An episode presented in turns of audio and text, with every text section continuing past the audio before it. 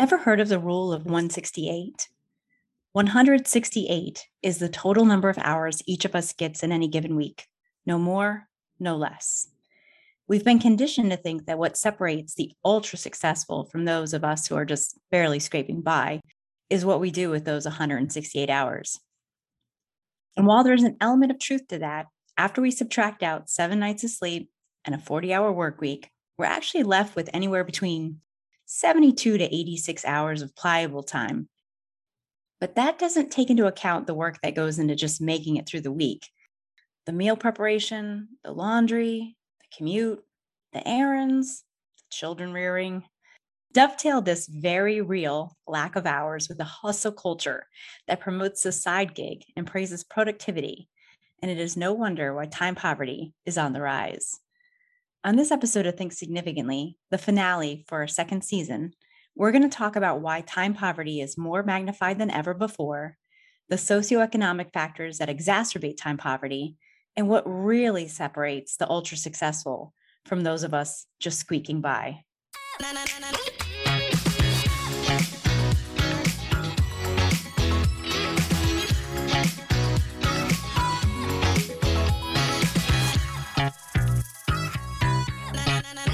Hello, everyone. My name is Melissa, and as always, I am joined by my co host, Pete. Hello to everyone. Well, hello. Hello, Melissa. Hello to our listeners. Hello to uh, people who aren't listening that should be. I'm, I'm, I'm going to welcome everyone I can think of right now. It's like you put that on your, uh, what's that, your vision board? That's right. That's right. Thinking, That's right. So many people that should be listening. Well, they probably are feeling overwhelmed right now by all of their to-do lists. So they're you know, like, I bet you if they had just a little bit more time, they would be here with us right now. And if they listened to this podcast, they would figure out how to make more time potentially. it, uh, it is a tragic loop. As are most things in life, right? Yes. That's right. Yes. So, full disclosure, I am recording this episode while wearing my hustle sweatshirt. Uh, I made sure I grabbed it so that I could be true to my word. And I am absolutely one of those people who has drank the rise and grind Kool Aid. And I will tell you, it has taken me years to go, is this really how I want to live my life? Well, working grueling hours is part of the American ethos. That's that. That's that Protestant work ethic. You're feeding the the capitalistic machine with your one full time and three or four or five. I lost track of your part time side hustles we we really can't have you thinking that you might want to balance in your life, Melissa. Right, right. Don't think, just do. Yes, I've been doing it for years. That's right. Right. Just head down under the under the wire. Mm-hmm. You're just low crawling. Yes. That's how they get you. That's how they get you. Well, I don't think that there is anyone listening today that hasn't experienced time poverty, him or herself. You know, it's our practice to start off with a formal definition. So, uh, time poverty is defined as the chronic feeling of having too many things to do and not enough time to do them in. Right. And while we might be really feeling it now or recognizing it now, maybe more than ever, mm-hmm. um, I read that time poverty actually started in part due to the recession in 2008 when the economic climate was really kind of dour and it made younger workers feel like the only way to be successful was to work long hours or, or start a side business or, or both Yes. And I do believe it's referred to as the Great Recession. Yes. Sorry. Yes. Right. As opposed to our shitty recession, right, right, quasi recession. Right. As opposed to the right, the bad recessions. That was a great recession. right. If there was a good one, that was it. Yeah.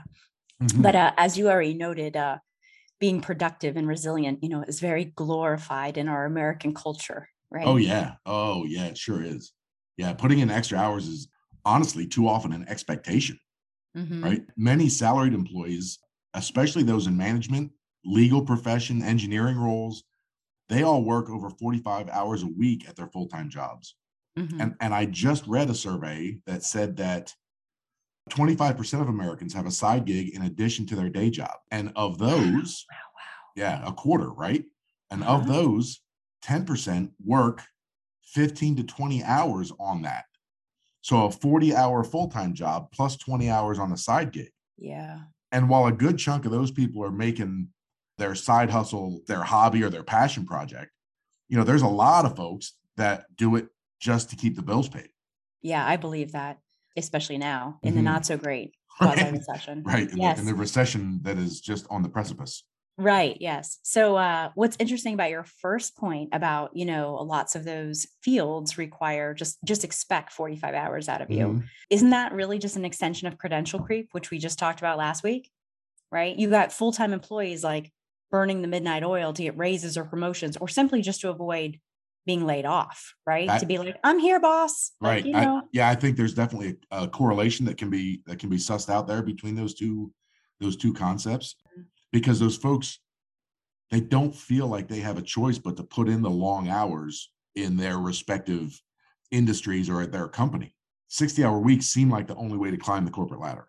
Oh, sure. Or it's just that that's the amount of work that there is, right? Like I experience time theft at my day job too, right? I'm like, how, is this possible? Like, how can you possibly get all this work done in this amount of time in 40 Yeah, hours? Well, Yeah. you No, I- right. That's definitely so in some of my positions, that's definitely been the case too, right? So um this week I read a infographic that said that people are concerned like present day present day about the optics of working from home so even though like we're moving toward this trend where remote work is becoming more of like the status quo people are concerned about it because they imagine that people won't see them as working as diligently as if they were in the office Mhm. and um, I had to think to myself if this is why the average workday during the pandemic increased by 48 minutes, right? In those early phases of lockdowns, people were working more. And perhaps it's because you're just getting used to the Zoom, you know, you're just trying to figure it all out and balance everything. But I think there might be some level of I'm trying to demonstrate an elevated level of commitment, you know, because Mhm. people assume that if you're working from home, you, you're doing all these other things at home too. And Right. and usually the most I ever did was like throw a load of wash into the dryer. I tell you, as soon as I went back to work to the office, I was like, God, we waste a lot of time at the office. Yeah. No, for like- sure. Yeah. I was like, don't stop by and talk to me. Keep it moving. Right. Keep it moving. Right. Yeah. not to be overly thematic, but to tie in what we've talked about this month. If you're suffering from imposter syndrome Yeah. and and and you're somebody who requires a lot of feedback, working from home is awful. yes. It's awful. Awful. So And- true. And talking to your, you know, the longer days, the thing the, the examples you gave are certainly relevant, but it might have just become easier to continue working past the end of the workday Right. or, or maybe that's not the right way to put it. Maybe it's harder to differentiate when it was time to stop. Right? Many of us require that change in physical space to to Mhm. change from work mode to home mode. oh yeah. So if you're not ever leaving home, you're not ever actually leaving the office either. Right. Yeah, and since you didn't have a 30 minute commute, why not start your work day while the kids are still asleep when you would have been climbing in the car? Right. And then then you can work uninterrupted for a while. Right. So also you don't have that, oh God, I have to leave because so and so needs to get practice like during the pandemic, Right. right? That's a great just point. It just kept Yeah. going. You don't right? have that that impetus that I need to go get my kids from school. That's a fantastic point. I didn't even think of that. So when you're talking too about, or when we're talking about, you know, the the workday getting longer and just the ways that it does that, I don't think anyone will be unfamiliar with the notion that the proportion of unpaid work being done in addition to the paid labor during the pandemic went through the roof because you mm-hmm. don't have the daycare or the school help shoulder some of that i'm just going to be frank that child rearing load that we were used to right you, yeah. you are taking it all on absolutely Yeah, the pandemic absolutely magnified time poverty by removing many support systems previously available for parents. And, and in some cases, adding additional responsibilities, such as grocery shopping for elderly neighbors. hmm And while the pandemic certainly illuminated time poverty and in many cases made it worse, this is not a new thing whatsoever. no right? In 2012, about 50% of working Americans reported they were always rushed, and 70% never had enough time. Mhm. In 2015, more than 80% said they didn't have the time they needed. right and i'll let you uh, extrapolate out where we could be uh what is it seven years later about Yeah, where we right. about how Oh, many yeah. people would be reporting Right, this is all- have enough all- time All pre-pandemic, pre like the true like onslaught of social media, like yes it's this certainly hasn't gotten any better. No, definitely not. So I know we started off with how we've taken to working more, but as Pete alluded in the beginning, as I did more and more diving into this topic, I found out that we are really just skimming the surface on what time poverty is all about. There are so many ingredients that go into time poverty, so many causes, and we're going to share those with you now. It's really such a thought provoking topic, and, and it has such an effect on, I'm going to say so many people, but really, I feel like everyone.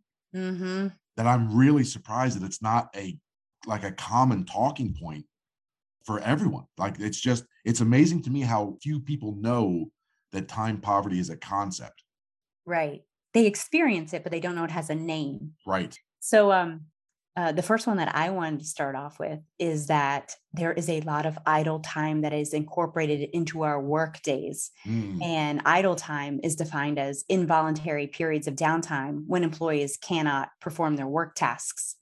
So, you know, you experience this sometimes when you're moving between meetings, it's like just enough time to not be able to do something else, or like uh-huh. you didn't have that logbook with you, or you didn't have your laptop, or you needed to go back to your office for that thing and you can't. Right. So you end up eating that time basically. I kind of always equated that to uh like the high school experience where you have the bells and you have just yeah. enough time to get from class to class. Right. But imagine like you have seven minutes to get to a class across the hall. So right. now you're eating six minutes of that. Mm-hmm, that goes mm-hmm. unaccounted for. Like you can't do anything with that time. Whereas if you just had a bunch of six minutes lined up, maybe you'd have a full hour where you could right. be pr- productive. But yeah, sure. so the workspace contributes to this. There was an investigation that looked at a thousand employees across 29 occupations. And turns out this is like rampant. But of course, as soon as they talked about hurrying up to get somewhere, I immediately thought of the military. There is a culture of hurry up and wait in the military. If you're not familiar with this, lucky you. Um, but you'll have to be somewhere zero four in the morning. To you're sitting at the flight line on the tarmac for three hours for you know a flight that isn't even going to come for two more hours just to make sure that you're there in time. You know, all just eaten time. Yeah, there's so much, so much inefficiency built into that profession, which is totally the opposite of what the general public thinks about, you know, military precision and things like that. But but it's but it's true. There's it's a so lot true. of waiting. Yes. So um, this investigation that I'm referring to, it said that idle time between meetings, between assignments, between all these other responsibilities that you have at work tallied up to be a hundred billion dollars a year in lost wages. Wow. That's that's how much it costs in idle time.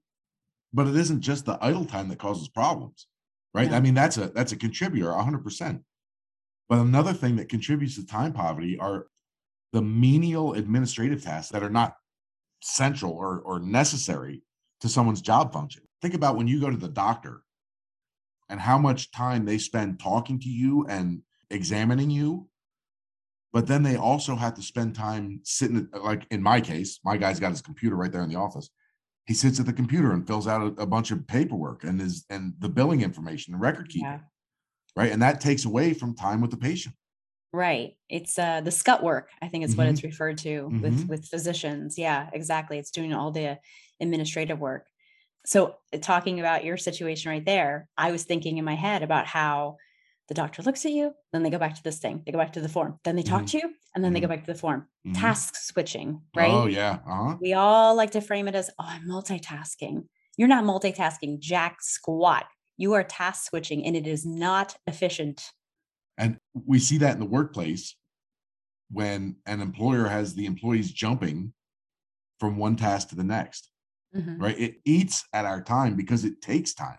It takes yeah. about 25 minutes for us to cognitively recover when we shift between tasks, especially ones that are stress inducing or that require detailed attention. Mm-hmm. Right. And this has some deleterious effects on the workforce because it undermines an employee's sense of control over their time. Right. And we're saying the employer, but sometimes it's just the nature of the beast. Like my full time job is like largely like head down work, like I'm writing. Mm-hmm. But then I'm also like the reference librarian figurative one, right? right? Where I'm like answering questions about things that I'm writing on. And sure. I'm like up and then I'm like back down trying to write this thing and I have to reread the whole thing over again. Yeah. Mm-hmm, mm-hmm. And interestingly, or not so interestingly, is that we have a bunch of coping tactics at work that are actually very counterproductive. I know that I have employees that tend to speed up their work pace or they shorten the amount of time they're spending on one activity. My personal favorite is if I know I'm about to be interrupted, that I do not go back into that long 23 page document to start reading it again because I know I'm I'm just going to get interrupted again. So Right. Well, and that goes to your point earlier about having that extra 6 minutes between meetings. Yeah. I'm in the same boat you are, right? I've got documents I have to revise, I've got materials I have to review and release. And if I don't have the time to sit down and do that job start to finish, well, I'm not even going to start on it. Yeah, it's head down work, right? Right. You need your head down to do it. Yes, Right. absolutely. And this probably isn't a surprise to anyone, but it's not just corporate America that causes problems. Governments also contribute to time poverty. Think about the last time this is a, this is pretty comical. Think about the last time you needed a permit or a license or assistance from the government in any way. What was your experience like? Uh, I'm actually currently standing in line to renew my license at the DMV. Uh, I've been here all day. No, see, I know. I know that's not true because there's not people shouting in the background. That's the that's my been my experience every time I've gone to the DMV. This but- microphone is that sensitive. you got like a, you got like a cone of silence around you. It's awesome. Yes, exactly. Yeah. Like um dogs wear after they've been but but that's the typical experience. Long lines, long wait times, lots of paperwork. Oh yeah, absolutely. I don't think anyone's going to be shocked to know that the federal government wastes their time, but they might be shocked as to how much the government wastes their time. So Mm, uh, I got some fun facts for you. Uh, Mhm. Being a federal worker, uh, Mhm. being someone who demands paperwork out of people, I am part of the problem.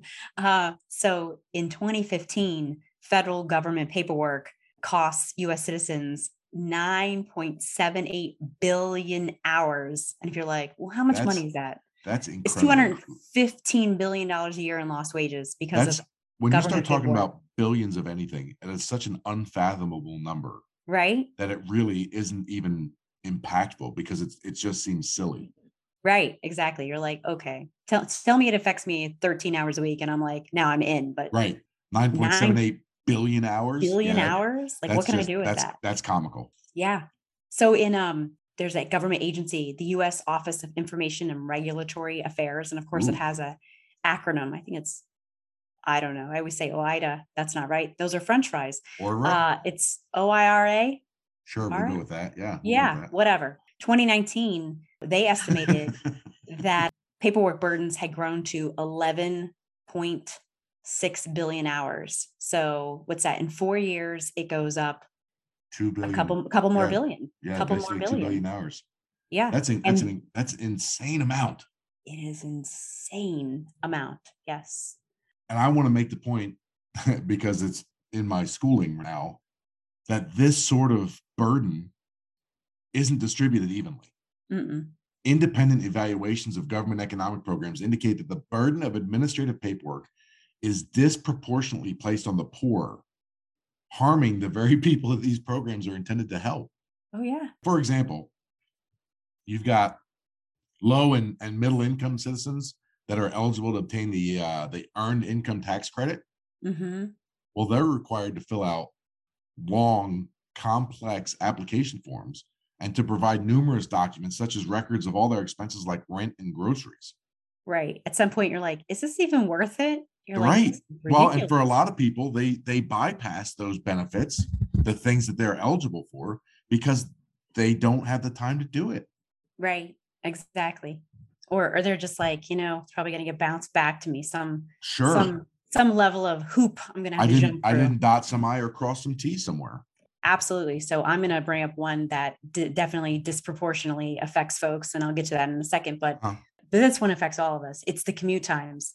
Oh now, granted, we're supposed to be going away from this as we all are able to work closer to home and in our homes and in our jammy pants. But globally, employees spend about 300 hours each year traveling between work and home. That's like 10% of your total working time is just spent in a car.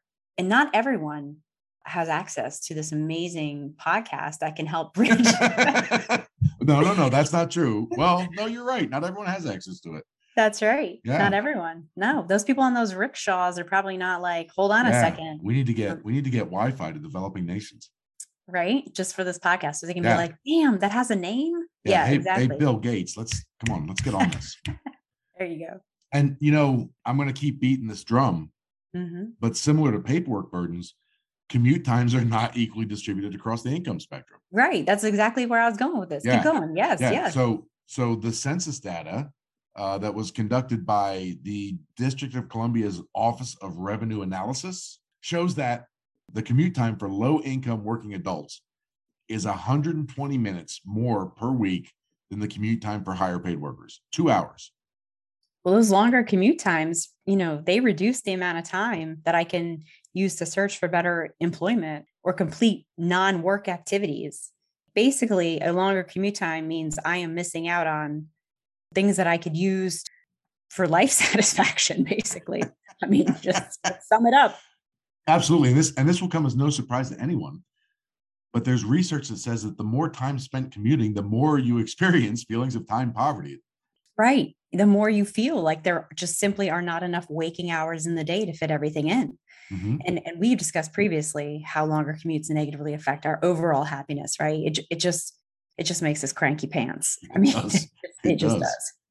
So we've just touched on two instances of how time poverty unfairly affects lower income folks. But when we start looking at time poverty in terms of who picks up all the slack in a household, this disproportionately affects women. Right. I don't think this is going to come of any shock to our listeners, but I did want to make the point that time poverty at home especially affects women in lower economic brackets. Mm-hmm. Caregiving mm-hmm. tasks across the board are almost always done by by women, even if they live with a partner. Right. And yes, there are sure there are asterisks to this. We're not saying that only women can take care of the caretaking task, but generally sure. speaking, globally, this is this is what is happening. So, mm-hmm. and for families that can't pay for caretakers for children or the the elderly or the ill in their family, you know, all that childcare, the various appointments, that can eat up an inordinate amount of time for sure. Right. The time poverty that results from the from the hidden load of these household management tasks, mm-hmm. they drive women, and particularly, like you said, the female caregivers out of the workforce or, or it funnels them into lower paying jobs. Right. And in in higher income households, unless you think they're unaffected, you have what's referred to as cognitive time poverty, right? They're they're not actually doing the things in a lot of cases, mm-hmm. but they're coordinating it, they're managing it, and they're making sure that all the, like I said, all the I's are dotted and T's are crossed. They're they're basically orchestrating all these things to happen. Right, exactly. That too does not just magically come together. Right. Right. It's like a symphony. The triangle just don't know when to come in. You got to right. signal it and be like, right. your turn, a little higher right. on the base. That's right. Yeah, exactly. So you know, we started off talking about the pandemic. And I know in human resources, we're just studying this now, the toll that the pandemic took. And interestingly, labor market participation among women dropped to its lowest in 30 years during the pandemic because women were just struggling with the demands of both work and family and they finally ended up just just quitting sure sure so, but even but even pre-pandemic a lack of time was a serious problem for women uh, it's especially women who have children. Oh yeah. I mean, the the rule of thumb is that if you're in a developed country, mm-hmm. women spend twice as many hours per day on unpaid working. So that's cooking, cleaning, caring for children as their male counterparts. And then if you're in a developing world, like a country that's on the rise, now you're up to 3.4 times as much work falling on the women uh, wow. as as their male counterparts. Division of labor is just is is just very different. Yeah, very skewed. Right? Skewed. Yeah. That's a good way. Yes.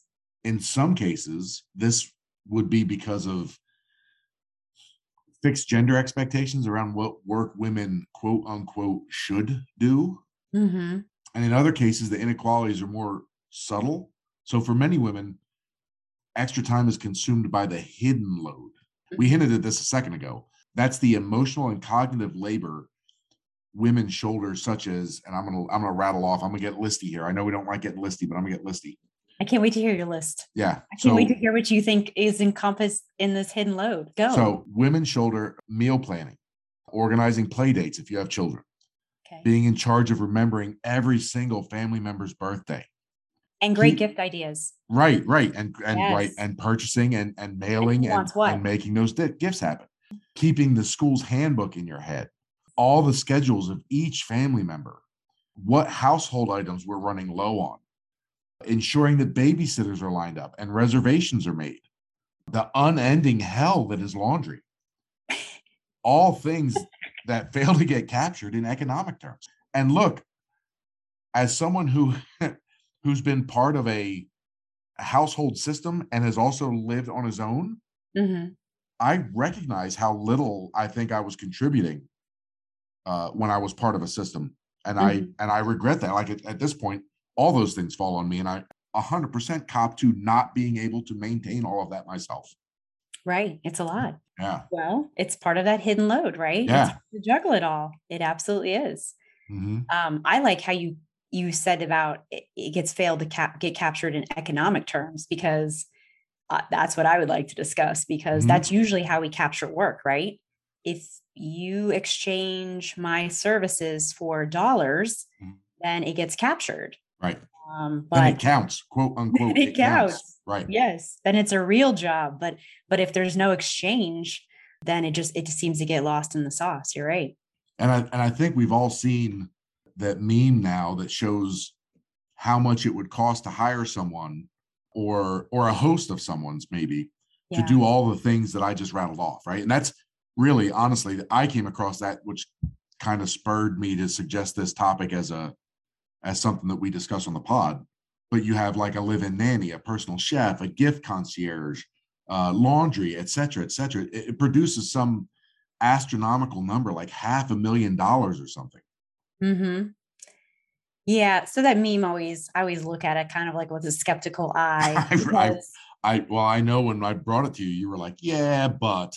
Yeah, but because I'm like, really? I'm like, you know, I don't, I don't know that me running the kids to all of their appointments and their sports and what have you is like the equivalent of me needing a, a my own driver, if you mm-hmm. will. But the point is, I think that we're both making is that that hidden load is just just hidden. The work gets done, but it's just sort of in the ether. Right. I love I love thinking of it that way as as the magic that happens behind the scenes. Mm-hmm. Right. And and let's say that that you're one of these people who make that magic happen, mm-hmm. and you want to get some sort of uh, I don't know recognition for what you're doing mm-hmm. bringing up the efforts that you make toward that hidden load, it often looks and sound like kvetching. Mm-hmm. Mm-hmm. If I say to you, I'm doing all of these things, mm-hmm. The message is often received as you aren't doing any of these things. Right. Right. And that makes for a very awkward and difficult conversation.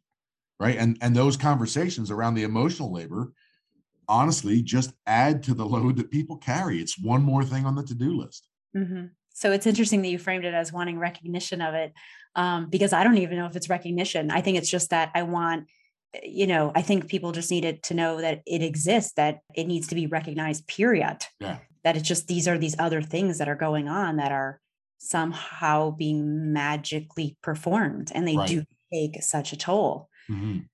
But, you know, this whole thing about the economic thing and this might be a little bit tangential and okay. pete unfortunately i think you know what's coming up so this just so popped it's up so weird for us to get tangential go ahead this just popped up in my linkedin feed this week mm-hmm. and i thought oh i think this is here for a reason again you know what i'm talking about what was my thing this week about oh my- you're talking about joshua bell i know what you're talking about. i'm about. talking about joshua bell yes yes yes so for those of you who need a refresher on this or who possibly haven't seen it Joshua Bell, renowned violinist. He sells out venues that charge 100 bucks a seat. Uh-huh. So the whole experiment, quote unquote, is that he plays in the subway for 45 minutes and he nets $30 in tips.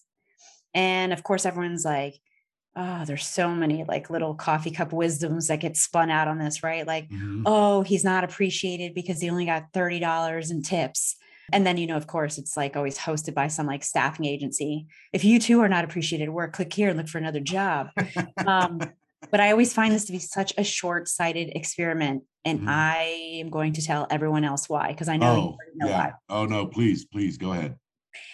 So it goes to saying that we feel like we can only show our appreciation through monetary compensation mm-hmm. and or the only way that i feel value is if i receive money for my services mm-hmm. which is not true at all i think there are so many other variables that are not captured by that experience like how many people felt inspired by the music that day how many people told a friend what they had witnessed thereby passing on some good vibes how many people from that point on committed to carrying small bills with them to tip a street performer who had stirred their soul you know, there's lots of things to say that his actions don't count, if you will, because he only got $30 in tips. I think that's ridiculous. And I sure. think it's applicable here. And it goes back to what we just said about that unpaid labor doesn't count if it doesn't have money attached to it. Right. And you're putting this guy who's this phenomenal performer. And I think that said something about him playing on some like million dollar instrument.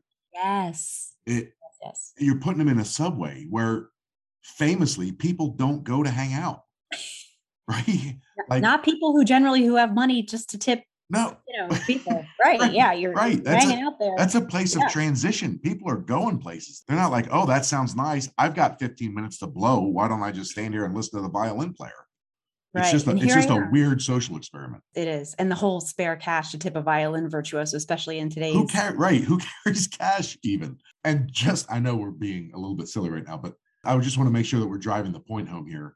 We're not saying that the answer is just to be more appreciative, right? Mm-hmm, in, mm-hmm. in the way that people could have been super appreciative to hear him play that day, right? Right. Just being appreciative doesn't lessen the load, but appreciation is a start. Mm-hmm. Because if you can appreciate the hidden load, it means you've seen it, you've recognized it, and that's a starting point for a conversation. Right. It's it's actually kind of like the first step to fixing a problem is acknowledging that there is a problem. I think this is a great point in time to then talk about the repercussions of time poverty because uh-huh. we've now been like, hey, you need to see it. But also, I don't think everyone realizes how they're being impacted by time poverty. Some people might be like, oh, it doesn't affect me. You know, I don't sure. magically make the toilets clean. Right. So, um, but it does, it right. affects society at large for sure. Yeah. So individual people will experience the feeling that days are passing by too quickly Time poverty leads to poor sleep, burnout, depression. For some, the health impacts can be even more significant.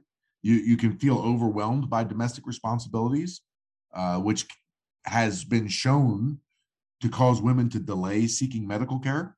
There's one study that I saw that showed that over a quarter of American women had put off or not sought health care within the last year, last 12 months, due to a lack of time.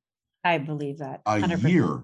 A year. Yeah. That is I will make sure the dog has her shots before I go to my annual uh yes, exactly. Right. 100%. Right. Yeah. Because you're so busy coordinating everyone else's stuff, you mm-hmm. don't have time to take care of yourself. And there's also evidence that time poverty promotes unhealthy eating habits, which shouldn't be a surprise, and decreases right. exercise, which shouldn't be a surprise. Those who are time poor experience much lower levels of well being. Right. It all becomes this very circular sort of thing. Mm-hmm. Yeah. So I have in my notes here that there was a, interestingly, it was it was a survey done by Go Banking Rates. Um, okay. I know of all the places, but uh-huh. yeah, interestingly, it said 28% of participants reported that their side hustles were negatively affecting their mental and physical health, mm-hmm. okay, increasing their stress, challenging their work life balance, straining their personal relationships. So, didn't we say before 25% yep. of Americans? So, 20, 25%, quarter, right, have that side hustle? That's a quarter of American population with some sort of side hustle that is now being like pushed to the brink. And how many people are they impacting? Right. They're impacting spouses, significant Children, others, right? Other children, family members, sure. Other family members, roommates. Yeah. I yes. mean, there's no there's no shortage. Of, it could even be affecting people at your normal day job. Oh yeah, for sure. Oh God, yeah. You come in all bleary eyed because you've been up coding. Yep. Yep. Now yeah, you're absolutely. trying to operate a machine. Good or Lord, or researching us. stuff for a pod. Yeah. yeah. Not like that's not a yeah. That would never happen. It's not like that's not our side hustle. Good and Lord. those all those working hours actually, like I can put numbers to this, how they're dangerous. The World Health Organization did a study that said that working at least 55 hours a week kills more, ready? Kills Yeah. more than 745,000 people a year. Because they're working over 55 hours or, or Three, more. three quarters of a million people they say What? die because they've worked over 55 hours a week and they they come to this conclusion by asserting that working too much increases the risk of stroke by 35% and increases the risk of heart disease by 17% and that problem is only getting worse as more and more people work longer and longer hours Yeah. And as you alluded to before, not that losing people at work isn't an organizational impact, but what I was saying, if you come in sort of like bleary eyed or whatever, Mhm. Like you have organizational impacts at work. A hundred percent, a hundred percent. Research suggests that the individual impacts that we just talked about, Mhm. uh, we talked about, you know, poor sleep, poor diet, that cause employees to make more mistakes at work, Yeah. right? And it ends up costing businesses more in health insurance because they're not sleeping and they're not eating right, and they're not exercising. Mhm. It costs them in high turnover, and it costs them in more sick days. For sure. Yeah. And then, you know, just when you think about health as an overarching sort of schema, you have that lack of ability to explore interests outside of the obligatory responsibilities like work or family care. Like you're missing out on leisure activities that can support a healthy quality of life. Mhm, right. But it also isn't just the downtime and a chance to explore your your interests and your hobbies that the particularly time poor are missing out on. Okay. Mhm, They're also missing out on opportunities to improve their life circumstances. mhm. Parents who are also students, so people who are in school that have children, are Okay. less likely than their childless peers to complete college. I believe And it. and individuals with children under the age of 13 spend much less time on education, with experts specifically pointing to time poverty as the primary cause. Yeah. Well, the time impoverished struggle to carve out the hours they need, right? They they just don't have the hours to make better employment decisions or or in some cases to make good financial decisions. You don't have the time to like look into all of your options and, and Mhm. weigh them out. All of that takes a considerable amount of time. Sure. And then people become trapped in this in this vicious cycle, right? Their their low income makes them time poor, right? They've got the longer commutes, they've got all the things that we've already discussed. But but the lack of time stops them from improving their economic circumstances. Right. So while people hustle to make their ends meet, they're actually hindering their advancement into potentially better situations. Which ultimately results in a wage gap. And when you have less disposable income, you have less ability to buy yourself some time capacity. Right. And I believe that the going term for what you're trying to allude to is leverage. Yes. You can't buy more time. That's that's a resource that we can't grasp like that. But you can sell your available hours to someone else. Right. And if you have someone who cuts your grass for you or cleans your house or, or runs errands, picks up your cleaning, you have leveraged their time on your behalf. And this would explain why an Elon Musk is able to spend 100 hours a week at work. It's not that he's cracked the code on how to bend time, it's just that he is absolved from 20 to 30 hours a week of minutia. Right. So let's talk about how to work to combat this. Okay. One of the primary ways that we can be relieved of this burden is to lessen the amount of time it takes to complete unpaid work. Sure. Right. Absolutely. So they, I know in all of the studies that I read and the research that I read, the articles, they talked about like how the washing machine, right? That's that's mm-hmm. one of those things. It lessens the amount of time to complete unpaid work. So you have advances in machinery and technology. But I think before we create a new washing machine, just simply having a conversation about reallocating the workload would go a very long way. Recognizing it and then having a discussion about who can shoulder some of that hidden workload. Absolutely. Given the technology that we have, we're so far advanced from where people 100 years were as far as having the ability to have the maximum amount of free time and yet we still don't. And it's it's really a matter of taking the people that are shouldering the majority of the burden and spreading that out, making it a team effort. Right. Um, we can also be more cognizant of how we're spending our time, hmm right? Last season, we talked about scheduling and how people arrange their day. And we know that some of our most successful people, such as Thomas Edison, Albert Einstein, they track their time with a log of what they were doing every 15 minutes from the time they got up to the time they went to bed. And that helped them see where their time was being devoted and gave them the opportunity to make changes that allowed them to prioritize their more important items. Yes. And and realizing when you do have that time that is being wasted for you, that has been pre-programmed like into your day, the time mm-hmm. in between the meetings or whatever. Right. Yeah. I actually have my to-do list arranged in sort of I think of them in terms of, of bites. And I hate saying that because it gets us back to season one where we talked about eating frogs and elephants and what have you. But there are some ah, things that are like good memories small bites, right? Mm-hmm. You know, that I'm like, what can I do right now? There are some tasks that are small bites. And I try to fit those in when I have the opportunity. So mm-hmm. I'm not saddled with a bunch of little bites when I get back to my desk. I don't want to spend my hour doing little bites. I'd rather spend the six minutes that it's going to take to, to get some of those things done. Yeah. But we also have to acknowledge how we don't even have the opportunity a lot of times to work on those big bite items, those large uninterrupted swaths of time. Mm-hmm. Right. We're constantly interrupted by our devices, by our email, by people stopping by our desk. We're constantly getting interrupted by things.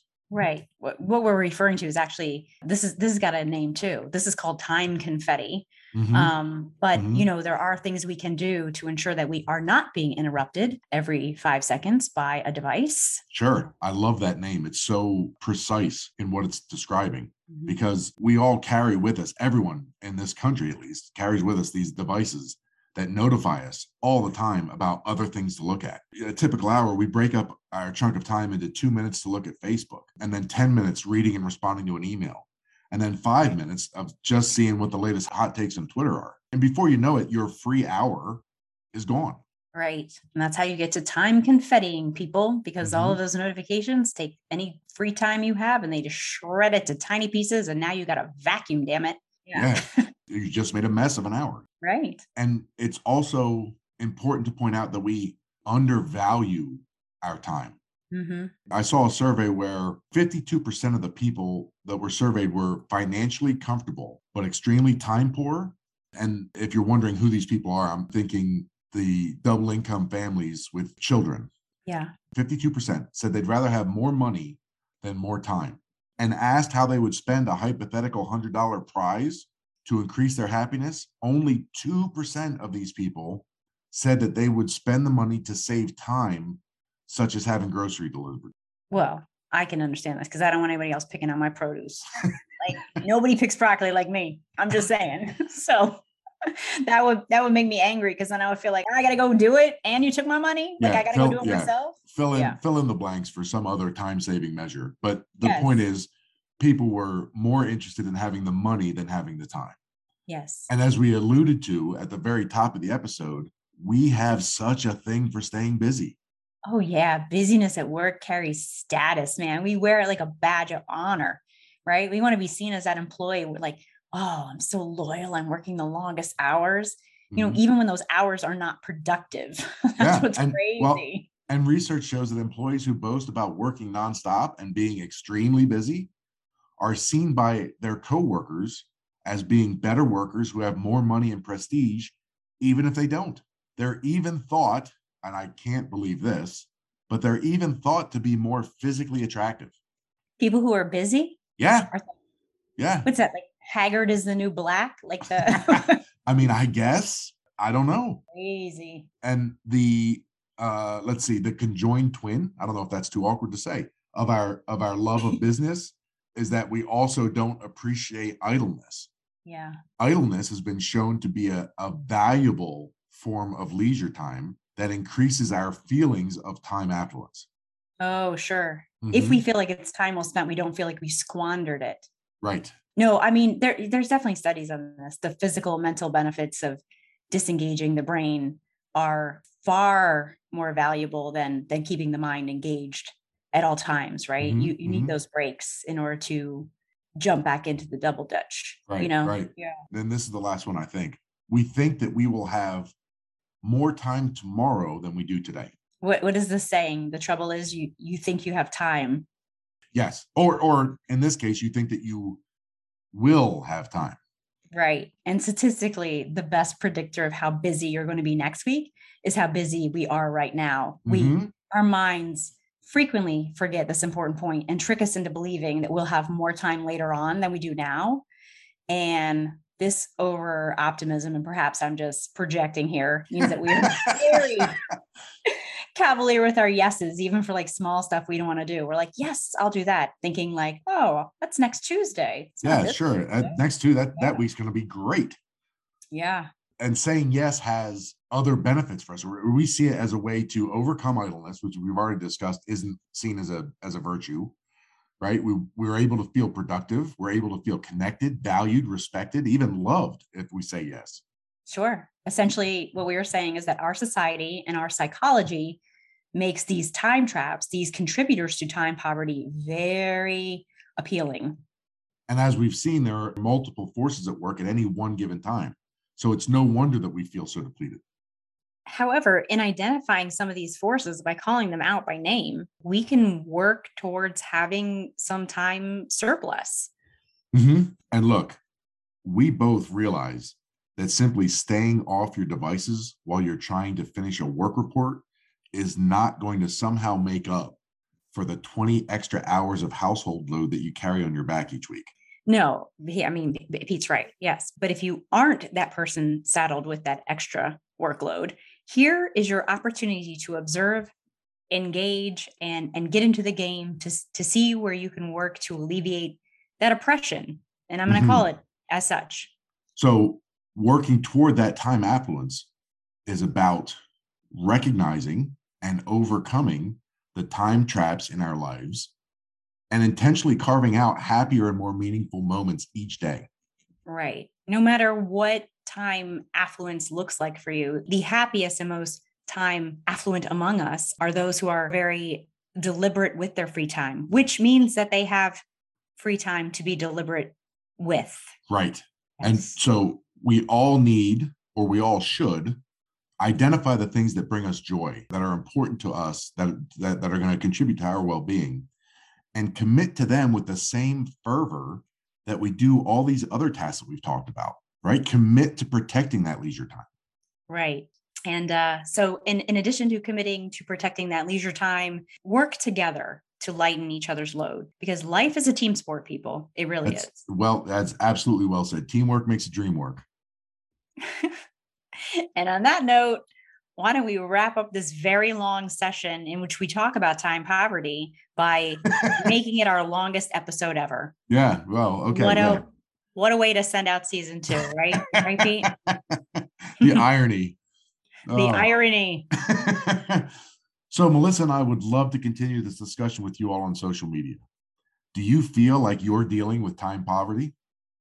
do you feel like you're dealing with time poverty after listening to us wax poetic about time poverty? You can break us up into smaller chunks and listen to us when you have time. It's fine. What unpaid labor tasks take up the most of your time? Have you noticed that your time gets shredded by social media and email? Have you ever leveraged money to get back some or to get to add more time to your day, let's say? Reach out and let us know what you're thinking. You can find us on Twitter and Instagram at ThinkSigPod and on Facebook and LinkedIn by searching for Think Significantly. And if you enjoyed our conversation, please rate and review us on your podcast platform and invite your curious friends to listen. And as we said, this is our last episode of this season. And we would, we both would like to sincerely thank you for the support that we've gotten last season, this season. Yeah. Pete and I will be back next season, lots of seasons here, uh-huh. uh, with more thought provoking conversations. And until then, we wish everyone a safe and prosperous rest of this year. And we encourage everyone to think significantly about the world around you na na na